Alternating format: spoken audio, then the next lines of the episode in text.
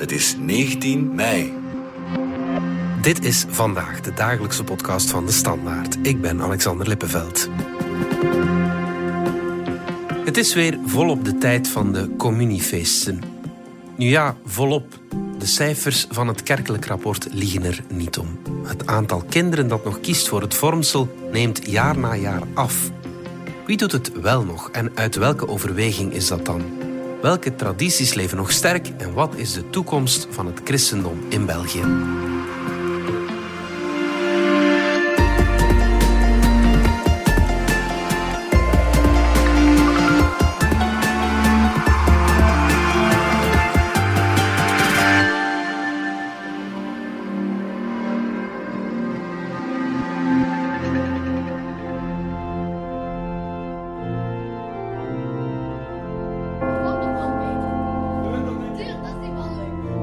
Wat betekent het voor jou dat je gezalfd wordt? om mij dichter bij in gaan en zo. Ja, hart willen Om geven aan. God, om God beter te leren kennen en zo. En een stap dichterbij God te zijn en zo. Eh, ik doe mijn communie om, eh, omdat ik graag bij de kerk wil horen.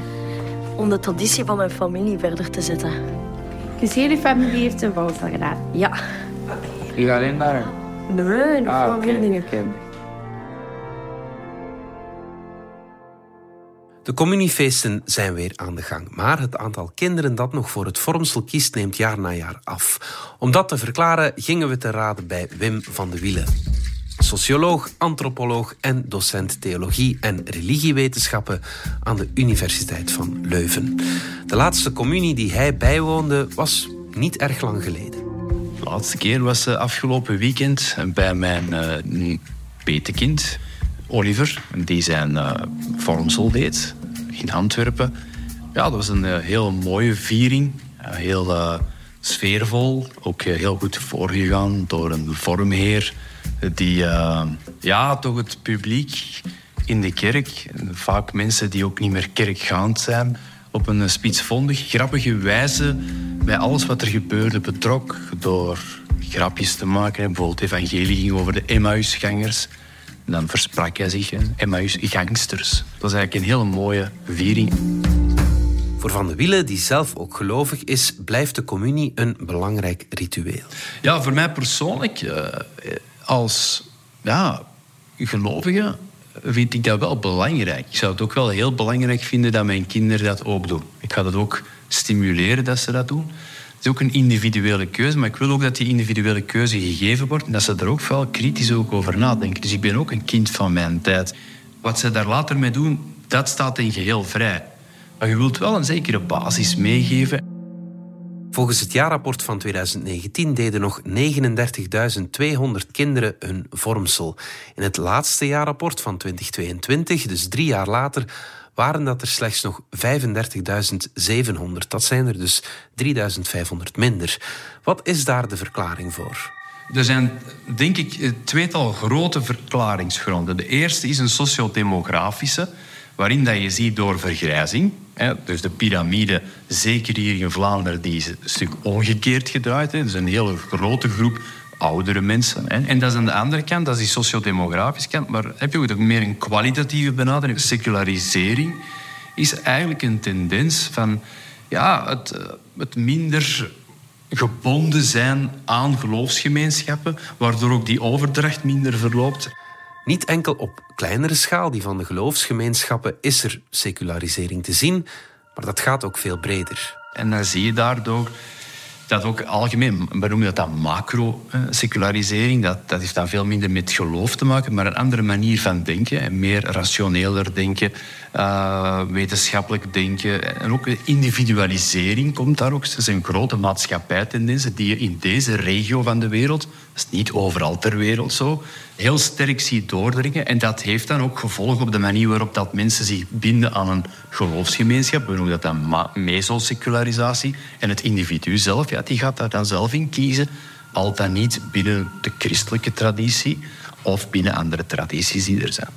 Bijvoorbeeld bij het Lentefeest van de Vrijzinnig Humanistische Gemeenschap. Ik denk dat daarom ook een bewuste keuze is. In die traditie willen meegaan, willen mee kennis maken, in welke gradatie dan ook. En dat is een vrijheid die toch verwonnen is door secularisatie.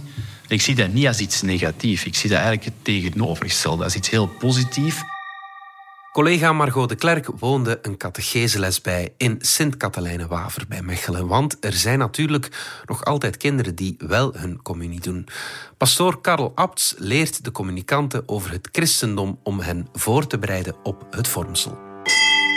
Wie is dat? Café is open doorbrand.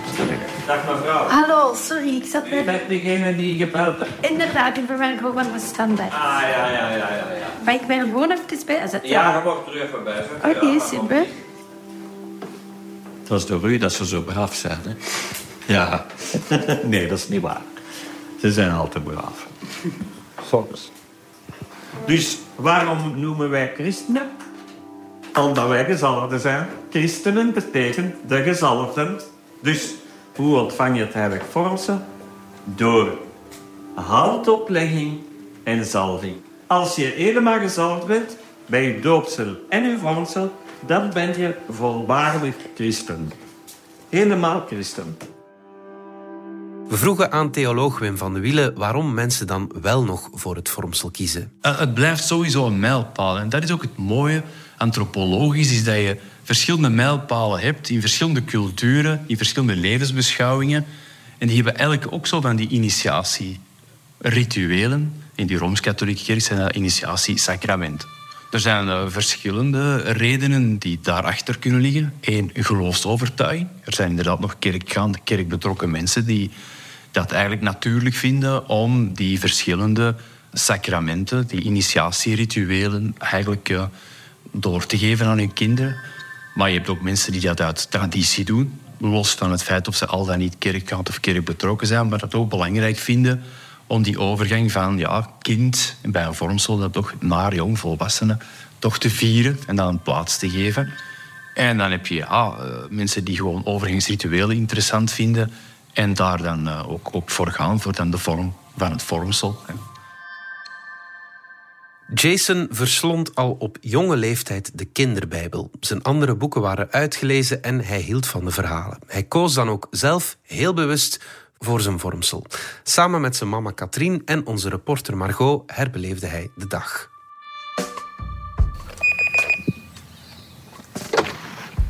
Hallo, ik ben Margot. Hallo. Hallo, kom. Kom binnen, kom binnen. Hallo, ik ben Jason. Um, ik ben 12 jaar en ik kom uit Hoven. En je hebt uw vormsel gedaan? Ja, 29 april 2023. Dat is wel een leuke viering. Eerst moesten we dan zo, uh, ja, tussendoor altijd zo'n liedje zingen. Waar, waarvoor we zo elke woensdag naar de kerk moesten gaan om dan te oefenen. En daarna um, kregen we zo de... de allee, dan vertelde hij nog zo, zo allemaal dingen die ook zo bij een gewone viering zo worden verteld. En daarna gaf hij de zegening van het vormsel. En dan moest je met um, iemand, je meter of Peter, of gewoon iemand die je goed kent... Uh, die moest je hand dan op je schouder leggen. En dan wandelde je naar voren. Ja, dan gaf de priester u de, de zegening van het vormsel. En deed hij met zo heilige olie een kruisje op je hoofd. Oké. Vond je dat een leuk moment? Ja, toch wel. En heb je zelf ook iets voorgelezen of zo? Of dat niet? Uh, nee, maar wel bij een andere mis voor het vormsel. Die nog zo ervoor was. Daar heb ik ook al iets voorgelezen. Zo van... Uh, Jezus zal ons altijd helpen en begeleiden en zo. En uh, ja, we, hebben, we zetten ons in voor de armen en zo. Hoe had je er eigenlijk voor gekozen dat je echt een vormsel wou doen? Ja, door de godsdienstlessen in de klas vond ik wel altijd interessant en leuk. En ja, ook gewoon omdat ja, als je neervalt kan je altijd terug bij je geloof komen. En dan, ja, het is wel handig. Je hebt het niet alleen voor het feest gedaan, uh, dat merk nee. ik wel. Hè? ik heb het gedaan omdat ik het interessant vond. Maar als je er niet in gelooft, moet je het zeker niet doen. Oké. Okay. En waren er veel mensen in jouw klas die de vormsel hebben gedaan? Of? Meer dan de helft. Toch wel. Maar in andere klassen van andere scholen um, waren er wel minder. Maar dat is misschien omdat we op een christelijke school zitten. Ja. Dus uh, ik mocht kiezen. En ja, ik heb ervoor gekozen om het toch wel te doen. Het was zeker zijn keuze, um, maar we waren allemaal heel blij dat hij hetzelfde koos als de zussen. Uh, ik ben Katrien, ehm, getrouwd, uh, drie dochters en een zoon. Inderdaad, het opgenomen worden in, in de christelijke gemeenschap. Nog eens uw doopbelofte zelf uitspreken. Uh, ze zijn nu twaalf, dus ze beseffen toch wel meer wat dat er van hen verlangd wordt. Dus op weg naar volwassenheid. Ziet hem knikken. voor jou, wat betekende dat voor jou, het vormsel? Um, ik denk echt zo in de gemeenschap horen van het christendom. Echt mogen allee, toetreden tot die gemeenschap. Je hebt nu het gevoel dat je meer tot die gemeenschap hoort. Ja. Heb je dat idee dat je daar nog verder iets mee gaat doen? Um, nee, eigenlijk niet. Maar ik ga wel gewoon nog wel naar de kerk blijven gaan en zo later. Misschien niet elke week, maar toch wel soms. Ga je nu naar de kerk? Niet zo heel vaak, maar bij Pasen en bij kerstmis en zo wel altijd. Ja, bij de belangrijke feesten. Vind je het daar ook heel belangrijk, zo de christelijke traditie erachter? Uh, de traditie misschien iets minder, maar vooral het geloof. Jezus zo... Die dingen die hij zei, zo, die waren allemaal wel belangrijk. Dus ja, ik vind dat wel belangrijker als de hostie nemen en zo. Ja, het is eigenlijk zo dat de boodschap van Jezus, ja. daar sta je eigenlijk helemaal achter. Ja. De verhalen van, van Jezus en God, had je die dan in de godsdienstles eigenlijk vooral al gehoord of vooral in de catecheseles? In de catecheseles hebben we niet zoveel gelezen, maar in de godsdienstles elke week, twee keer denk ik, dan, um, ja, dan leren we die verhalen wel allemaal. Dat Jezus zo eens een keer heel kwaad was geworden op, op een markt. Omdat dat altijd zo een beeld werd geschapen van ja, Jezus is zo heel goed en die wordt nooit kwaad en zo. Maar dan was hij dus wel een keer kwaad geworden en zo. En dan was het, de les was dan zo van uh, niemand is perfect.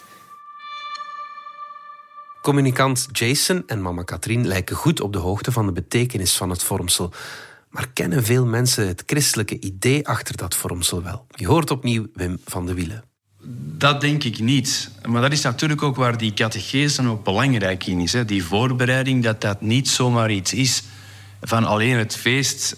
Je schrijft je in, je komt aan de kerk en het is uitgevoerd. Nee, men probeert ook mensen daarop voor te bereiden.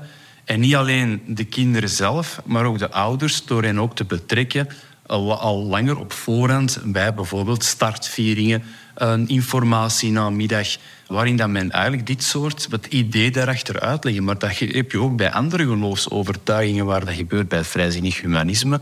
Ah ja, dat is ook niet zomaar een lentefeest. Dat wordt ook liefst ook ingebed in een bepaalde ideeën, die natuurlijk anders zijn dan de Rooms-Katholieke Kerk, maar ook in andere religies heb je dat. Eh. Dus waarom daar nu echt te zeggen dat dat algemene kennis is vandaag, ja, dat betwijfel ik ten zeerste.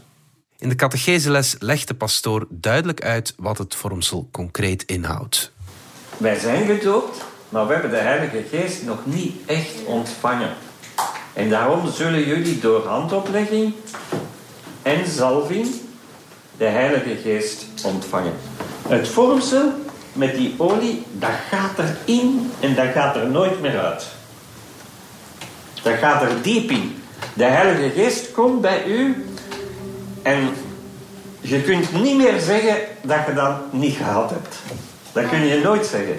Of ik veeg dat eraf of zo, dat gaat niet. De Heilige Geest komt nu bij u wonen. Je bent, er, ziet, er is Gods goede geest. Goed, ja, je bent eigenlijk niet alleen. Gods goede geest gaat mee beslissen in, ah, wat is kwaad, wat is goed, die gaat u helpen. Of de Heilige Geest gaat u troosten als het moeilijk is.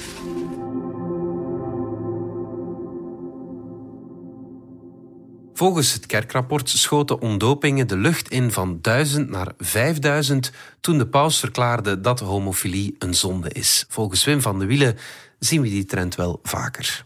Ja, ik, ik denk dat zeker vanuit de moraal bekeken, dat als er, zoals hier bijvoorbeeld het homohuwelijk, uh, de seksuele moraal, elke keer dat in het nieuws komt, het seksueel misbruik in de kerk, uh, dat mensen zeggen van kijk, ja, daar wil ik echt niet meer mee betrokken zijn. Ik ben ooit gedoopt, dat is een keuze van mijn ouders geweest. Ja, ik, ik, ik wil daar niet meer vereenzelvigd zijn. Dus ik denk dat dat sowieso, dat er zeker evenementen zijn. Ja, die stijging van die 5000 was natuurlijk ook een zeer frappant moment waarin de paus een verklaring doet. En je ziet natuurlijk ook, het is altijd interessant om te kijken wat er dan achter zit, waarom dat ineens heel hard stijgt. Want je moet wel wat moeite doen om je te laten ontdopen. Dat is een administratieve act waarin dat je naar het bisdom schrijft van de plaats waar je gedood bent. Je moet er een brief voor schrijven en je kunt ook een bevestiging vragen. Ja, dat was ook wat geholpen. Door, in dit geval, dacht ik, de Jong VLD, die dat uh, stimuleerde uh, om dat dan te doen. Met dan inderdaad die informatie van hoe men het moest doen op de website zetten, daar ook over getweet heeft, in social media. Of dat er nu heel veel uitschrijvingen zijn, ik denk altijd dat er zulke effecten zullen zijn. Uh, en dat mensen daar dan ja, over de streep getrokken worden. Maar in dit geval, dat was toch wel een heel frappant moment dat het toch ook wel gefaciliteerd werd uh, door een politieke uh, organisatie om dat te doen.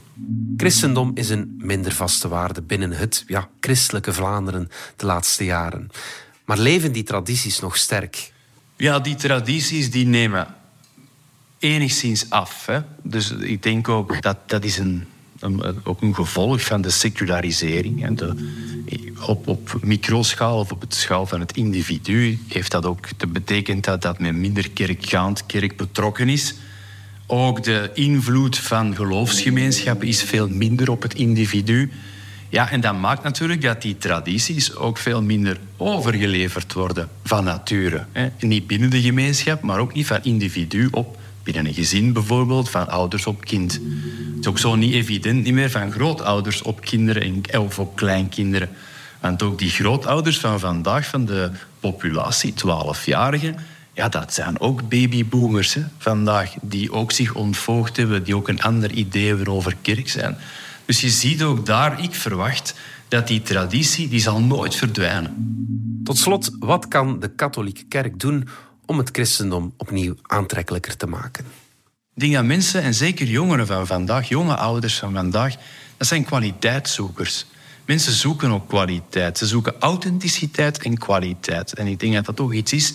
En dat je dan ook mensen weet te raken daaruit. En het, het katholieke christelijke verhaal is heel sterk. De christelijke traditie heeft iets te vertellen over initiatierituelen. Net zoals andere tradities dat ook hebben. Maar als je dat dan kan brengen niet op maat gebracht, maar toch wel rekening houdend met wat mensen vandaag belangrijk vinden, ja, dan, dan denk ik dat dat nooit zal verdwijnen.